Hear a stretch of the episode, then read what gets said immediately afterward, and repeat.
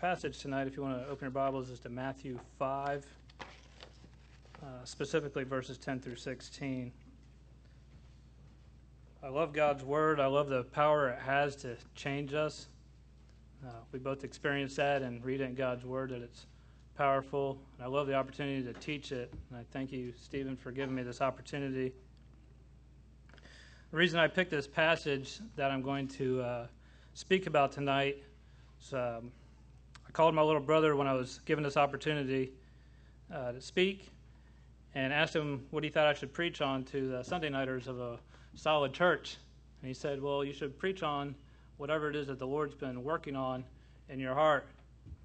And uh, as Jeremy and I have been working through Martin Lloyd Jones' Sermon on the Mount, this particular uh, section of the Sermon on the Mount has been very convicting to me. That's why we're landing where we are tonight.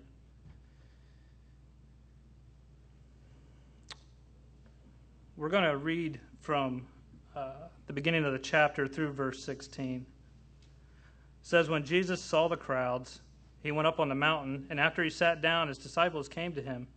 He opened his mouth and began to teach them, saying, blessed are the poor in spirit, for theirs is the kingdom of heaven. Blessed are those who mourn, for they shall be comforted. Blessed are the gentle, for they shall inherit the earth. Blessed are those who hunger and thirst for righteousness, for they shall be satisfied.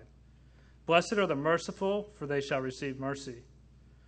Blessed are the pure in heart, for they shall see God. Blessed are the peacemakers, for they shall be called the sons of God. Blessed are those who have been persecuted for the sake of righteousness, for theirs is the kingdom of heaven. Blessed are you when people insult you and persecute you and falsely say all kinds of evil against you because of me. Rejoice and be glad, for your reward in heaven is great, for in the same way they persecuted the prophets who were before you. You are the salt of the earth, but if the salt has become tasteless, how can it be made salty again? It is no longer good for anything except to be thrown out and trampled underfoot by men. You are the light of the world. A city set on a hill cannot be hidden, nor does anyone light a lamp and put it under a basket, but on the lampstand, and it gives light to all who are in the house. Let your light shine before men in such a way that they may see your good works and glorify your Father who is in heaven. Let us pray. Lord, we thank you for your word. Uh, this is a searching passage, and uh, as we go through it, Lord, I pray that we would examine ourselves in light of Scripture, that we not think more of ourselves than we ought to, and when we see the characteristics that make up those who are blessed, Lord, that we would give you the glory, for we know that as a work you have done in and through us. You're an awesome God.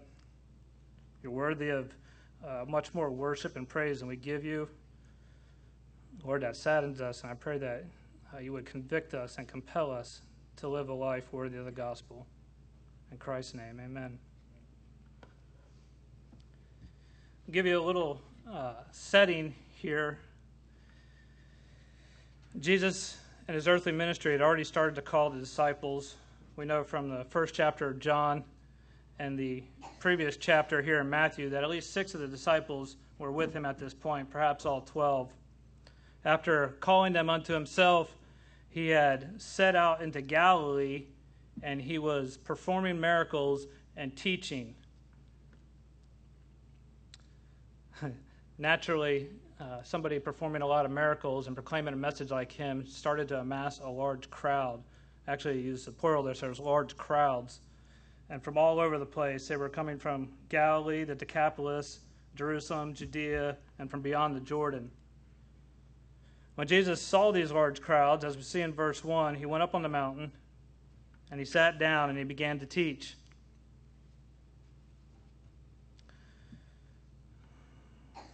Jesus taught this sermon as one having authority. He was unlike the scribes who would reference other great teachers as their backing for their message.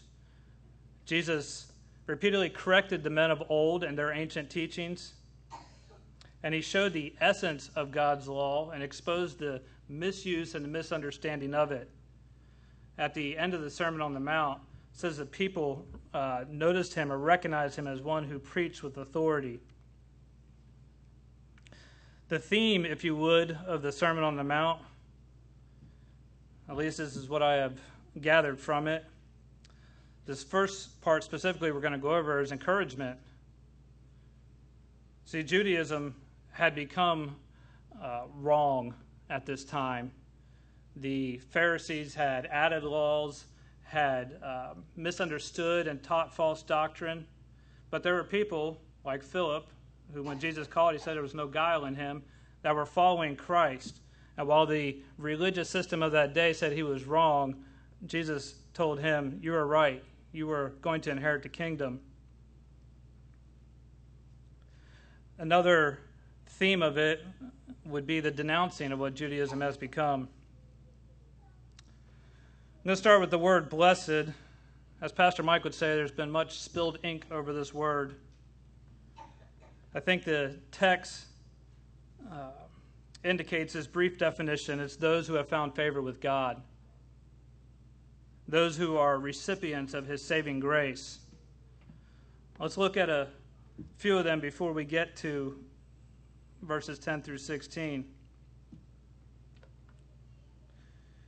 We need to understand who we are if we're among the blessed, aka believer, so we will willfully and joyfully endure persecution. I don't think I'm the only one here that often forgets who they are. Chosen by God, set aside for his own possession. I exist uh, to make him known, to glorify him, to obey him, to enjoy him. I need a constant reminder of this. Verse three reads, blessed are the poor in spirit, for theirs is the kingdom of heaven. This one's essential. Everything that Jesus said was intentional and purposeful. There's a order here for a reason, because this is a foundational or fundamental characteristic of those who will inherit the kingdom of heaven. The passage tells us that there is nobody in heaven or in the kingdom of heaven who is not poor in spirit. As believers, we acknowledge Jesus as king now, right? We willfully submit to him. There's a future kingdom where we will be joint heirs with Christ, and we will uh, one day be with him forever. So what does it mean to be poor in spirit?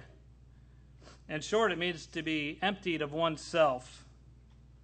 Contrary to the world, who makes much of oneself, to be poor in spirit is to be empty of oneself. It is to have no delusion of merit within you. If you talk to people, sometimes within the church, but a lot of times on the street, and you ask them on what grounds God will uh, accept them into heaven, it is because they are a good person. The person who is poor in spirit will not have that answer. He knows he's not a good person. He knows that his sin is a reflection of who he is, and that's a sinner. He's not just a good guy who makes mistakes. When people say things like that, they call God and his word a liar. Isaiah understood this. He saw the beauty of God. And what did he say? He said, I'm a man who is undone. I'm ruined. I'm a man of unclean lips amongst a people who are unclean. When we see God for who he is, we will have this same uh, outlook on ourselves. The lack of poverty of spirit indicates that one has never faced God. The good news of this verse is those who are poor in spirit will inherit the kingdom of heaven. It's awesome. The second one says, blessed are those who mourn, for they shall be comforted. Mourning over sin is just not an acknowledgement that what you did was wrong. That's an intellectual assent. That's not mourning. Mourning over sin is not mourning over the consequences caused by your sin. I wish I wouldn't have got caught, because look how things are now. Mourning over sin is when one recognizes that God has the right to govern his life. And they're truly sorry because they have sinned against God. The good news is, and this is how you can tell if your mourning over sin is biblical, is biblical mourning over sin results in repentance. Does Scripture not teach that? This very verse does. It says, those who mourn, for they shall be comforted. Blessed are those who mourn, for they shall be comforted. When we mourn over our sin, we see it as God does. It results in repentance, Second Corinthians seven ten. And it leads to what? Forgiveness and reconciliation with God. Biblical mourning over sin results in being comforted by experiencing forgiveness and reconciliation with God. This is a very searching section of Scripture. I would ask you to ask yourself, does sin bother me? Or does just when people know I sin bother me? Does other people's sin bother you? Not because they've offended you, but because they have offended God. Too often, my shoes are more like that of the Pharisee when he looked at the tax collector. And he thought much of himself because he wasn't as bad as other people he knew.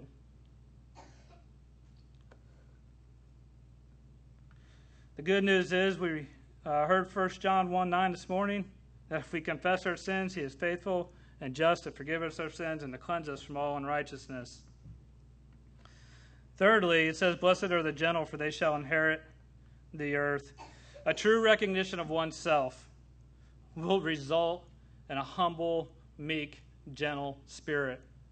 When you see yourself before God and you realize you have no merit of your own to be accepted by him, much less to be blessed by him.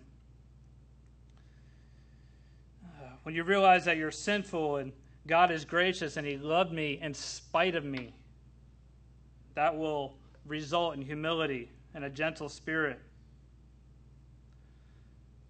This can be evidenced in your life by somebody who uh, doesn't seek the spotlight or doesn't demand to be heard or isn't running around making sure everybody knows what they have done. A lot of times we see humility and we don't understand it because we're not familiar with it. We see humble people and we think that person is weak or quiet or lacking in personality. We need to hold every thought captive and believe the best, especially in regards to one who claims to be long to God our Father. Jesus tells his audience that the blessed are those who hunger for or strongly desire that which is righteous.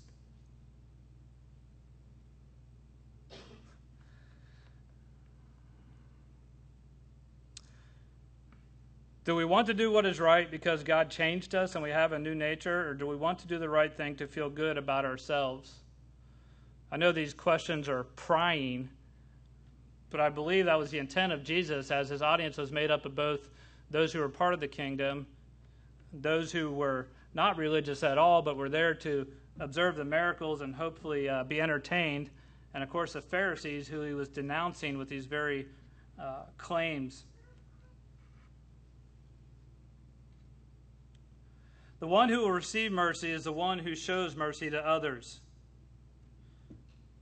To quote Art Zerdia, he said, Jesus did not just feel for us. He took the necessary actions to relieve our distress. Blessed are the merciful, for they shall obtain mercy. Mercy is not sympathizing for somebody and not helping them. We see this in the book of James. The behavior is condemned. Are we merciful towards others? Do we seek to relieve their distress? The pure in heart simply means this: undivided loyalty for God. Those who are pure in heart are not trying to serve two masters. They know who the king is, and while they struggle against the flesh, they're not a slave to it. The pure in heart shall see God. It's awesome. Probably going to say that a few more times. Verse nine, the peacemaker is not a quarrelsome person. By very nature of the word, one who makes peace cannot be antagonistic himself. The peacemaker seeks to be at peace with all men. And the peace with all men is not just an absence of conflict. That's worldly peace. Hey, we're not butting heads right now, so we're at peace. No, biblical peace is to get along with all men, not to mean to engage in what they do, but to uh, coexist in a beneficial way with men.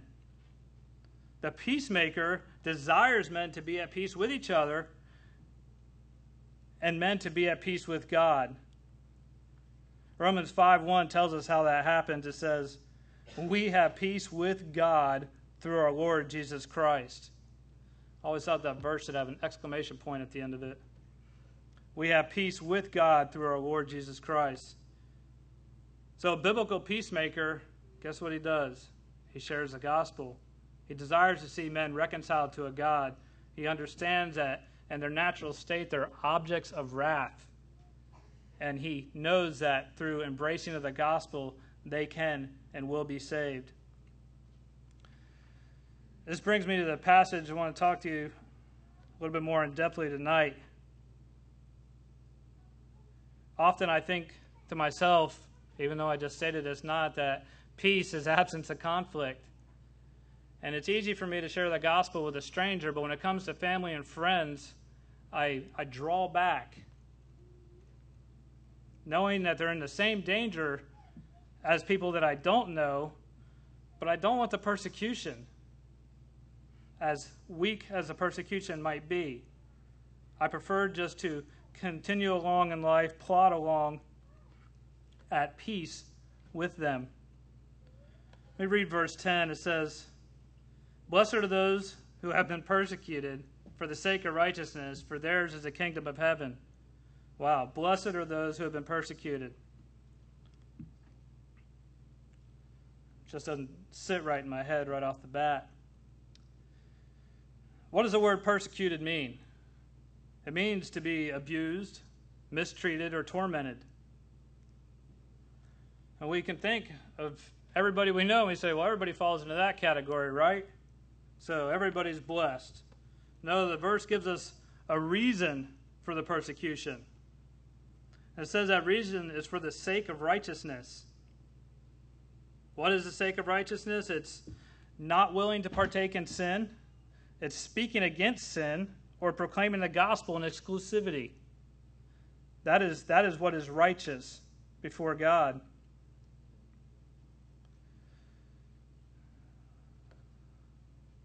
I have been around people and probably have done it myself and just am blind to it.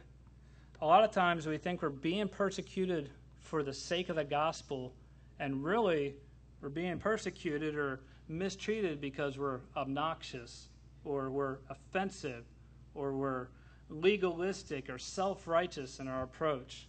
We must not just proclaim, proclaim the truth of Christ, we must deliver it in the manner that he did. I think about Christ and his disposition towards the unbelieving world, even those who would ultimately have him nailed to a cross. He stood afar and he looked at them and he wept over them. When the lost state of people weighs heavy on you, you will ultimately deliver the gospel in a Christ-like manner. There's levels of persecution, as we see in verse eleven. Some mentioned there, some not.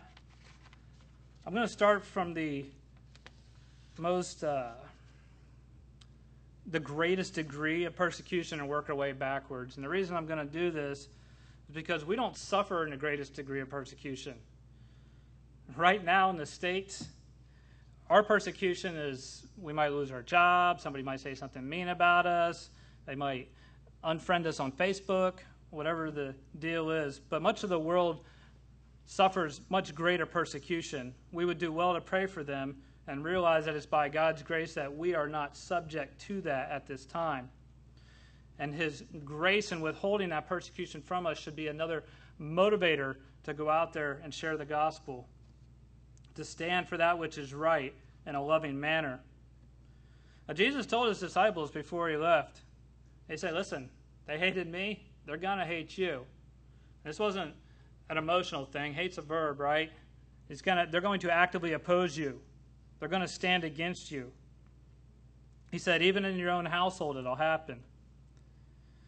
We see an example in the book of Acts of physical abuse. Peter and John were beaten, right, for preaching the word of God, not for where they were doing it, not for how they were doing it, but the fact that it was Christ's name that they were proclaiming and that he was the Messiah. And how did they respond to that? You can talk. They rejoiced, right? They went away like, wow, we, we got to suffer for Christ. It's just not the way that I see it. Maybe in hindsight, but at the moment I'm like, ugh, anything but conflict. I'll just give you a gospel tract and hightail it the other way. But physical abuse is sometimes greater than assault. Jimmy is uh, producing a song. Had some very disturbing things in it that uh, has caused me to pray for those around the world who are being persecuted. In the tail end of two thousand fifteen in Aleppo, Syria, uh, a Muslim mob grabbed twelve believers and called upon them to publicly denounce Christianity and return to Islam. Naturally, by God's grace, they didn't do this. Uh, the preacher's son was twelve years old. He was with them.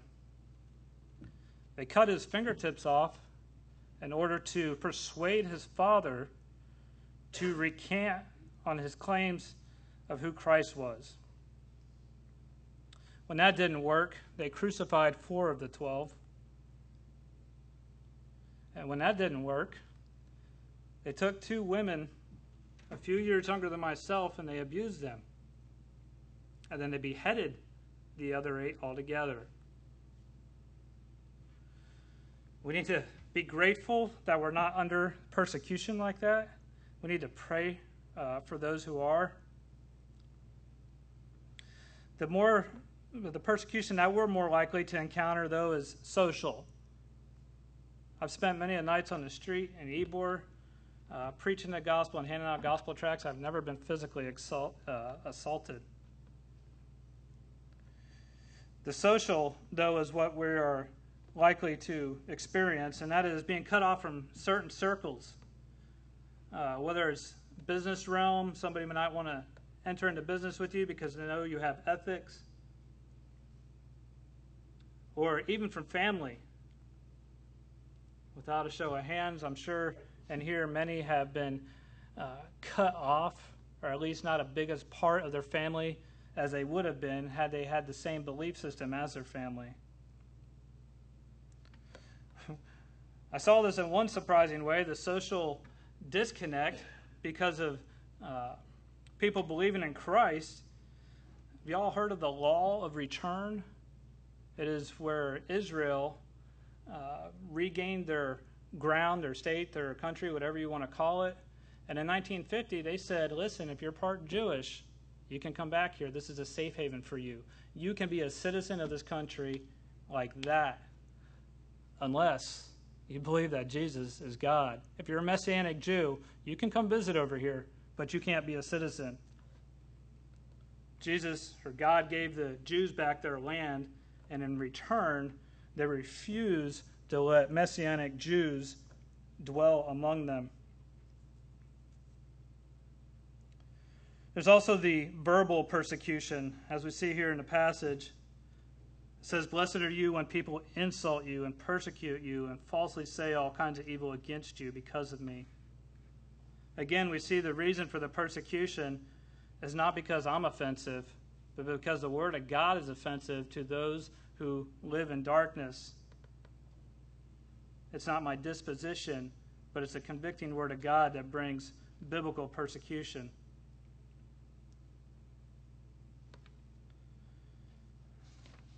We need not go into examples of that. I'm sure we all have plenty of them. So the question is, how should the blessed, those who are persecuted, respond? Verse twelve tells us, rejoice and be glad, for your reward in heaven is great. For in the same way they persecuted the prophets who were before you. Why should we rejoice? Why should we feel or show great joy or delight? because we have a great reward in heaven, or which is heaven.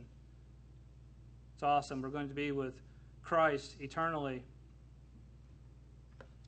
I never thought myself to uh, have much uh, in similarity to a prophet, but this verse tells me that when I'm persecuted, I have one more thing like them. It says that, for in the same way they persecuted the prophets who were before you. I put a little smiley face, so go ahead and smile.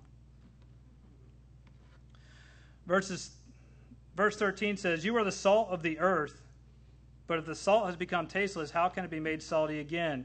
It is no longer good for anything except to be thrown out and trampled underfoot by men. Obviously, this is figurative speech. What do we know about salt? Probably a lot more than they did back then. I was reading, and they say that salt has over fourteen thousand uses right now. It's kind of interesting to me. Everything from water conditioning to making of industrial chemicals to getting ice off highways, paper manufacturing, agricultural uses, and so on and so on and so on. But I think that's what our Lord meant when he said, you are salt. In the first century, the primary uses of salt was a seasoning, a preservative, and a disinfectant. I believe preservative is a point that he was making, as it was probably the most common use. So what is a preservative? A preservative is something that keeps something from breaking down or rotting as quickly as it would. Salt rubbed into meat will keep meat from uh, going bad more quickly. How are the blessed like salt? Well, our presence slows down the moral decay of the world. Our presence slows down the moral decay of the world. I know that sounds like quite the claim and might cause us to think something of ourselves, but I have some examples. Uh, revivals on a large scale, when there's revivals, does not the uh, culture that in which that happens uh, act less like the world, less destructive, less sinful? Or voting on walls, when we have believers who hold political office, or even believers who are allowed to vote, the things that we vote against that are sinful helps slow down the moral decay of the world. And maybe on a very personal level, if people know that you're a believer and they can see that in your life, and when you come up to them and they're in the midst of a story, maybe they bite their tongue. They know that what they're saying is wrong and it's offensive. In that regard, it slows down the decay of the world also. The verse says, if the salt has become tasteless, how can it be made salty again? The only way I could find that salt could become made tasteless, and I don't want to go too far into this, I'm just going to tell you what salt's made of, which is sodium and chlorine. Oddly enough, both things are poisonous. Mix them together and it helps your food taste better. Only an abundance of something foreign can add salt to... Only an abundance of something foreign added can cause salt to forfeit its saltiness. If I'm going too far with this, I apologize, but your testimony can be diminished or weakened when other things start to take the place of your expression of Christ in your life. We let the world start to come in and just, uh, we get busy with our work and with a hundred other things. And the reason we're here, which is to glorify God, takes a back shelf or bottom shelf or back burner. The passage also says that salt that does not function as salt is worthless. This passage is not teaching that we can lose our salvation. The point of this metaphor is this. When we fail to function as we ought to, which is what? Proclaim the gospel, love our neighbor, express humility, show mercy, live our lives for the purpose of making God known. When we fail to function in that way, then we have lost our usefulness or effectiveness. Is this not true? We need a refresher on who we are and where our final destination is, and by God's grace, we will be of use to him. The next verse reads, you are the light of the world. A city set on a hill cannot be hidden. Nor does anyone light a lamp and put it under a basket, but on the lampstand, and it gives light to all who are in the house. Two things about light. One, it can be seen. Second, it makes possible to see things. Light, by nature of what it is, repels darkness. The practice of righteousness repels those who prefer darkness. If any of you can think back to your conversion and the group of friends of which you hung around, when you converted, what happened to your friends? Most of them abandon you when your light begins to shine. This is obviously not our desire, but it is often the case. We do want the devil to depart, and the scripture says when we resist him with the light of God's word, that he will. That's good news. Another good reason to be a light. Do not try to rid yourself of him any other way. It'll be an exercise of futility. If you feel that the devil or his minions are giving you a hard time, I suggest you combat them like Jesus did with the power of Scripture. Light not only repels darkness, but it reveals things. What could not be seen in darkness is made clear in the light. That is God's truth. Paul attests to this in Romans seven. He said, I had not known sin but by the law. When the word of God exposed his heart to him through the showing of God's law, the light went on for Paul. The light not only reveals sin, but it also reveals people's misconceptions of God, or really anything of spiritual nature. I'm sure we've all accounted, encountered rather, spiritual people, right? And their belief system was contrary to the Word of God. Well, the light of God's Word, and when it shines through us, uh, brings correction to that, and hopefully, hopefully conformance. The passage also says, nor does anyone light a lamp and put it under a basket, but on the lampstand, and it gives light to all who are in the house. Imagine going into your house, turning on the lamp, and going and getting a blanket and throwing it over it. There's really no point in that, right? That's not what the light's for. Jesus says, doesn't tell us that we need to be light. He says that you are light. And the absurdity of covering that light or not letting your light shine before men is absurd. So what should the blessed do with their light? Verse sixteen, our final verse, tells us, it says, let such... Let your light shine before men in such a way that they may see your good works and glorify your Father who is in heaven. I'll leave you with this. Let your light shine before men.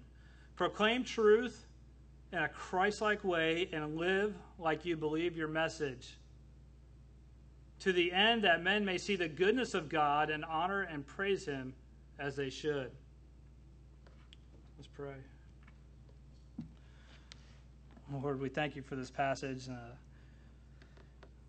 I pray that we would all spend more time in your word, Lord. We'd see the beauty of it, the value of it. I thank you for this opportunity to speak to my church. Please help me to love them and let my light shine before them. In Christ's name, amen.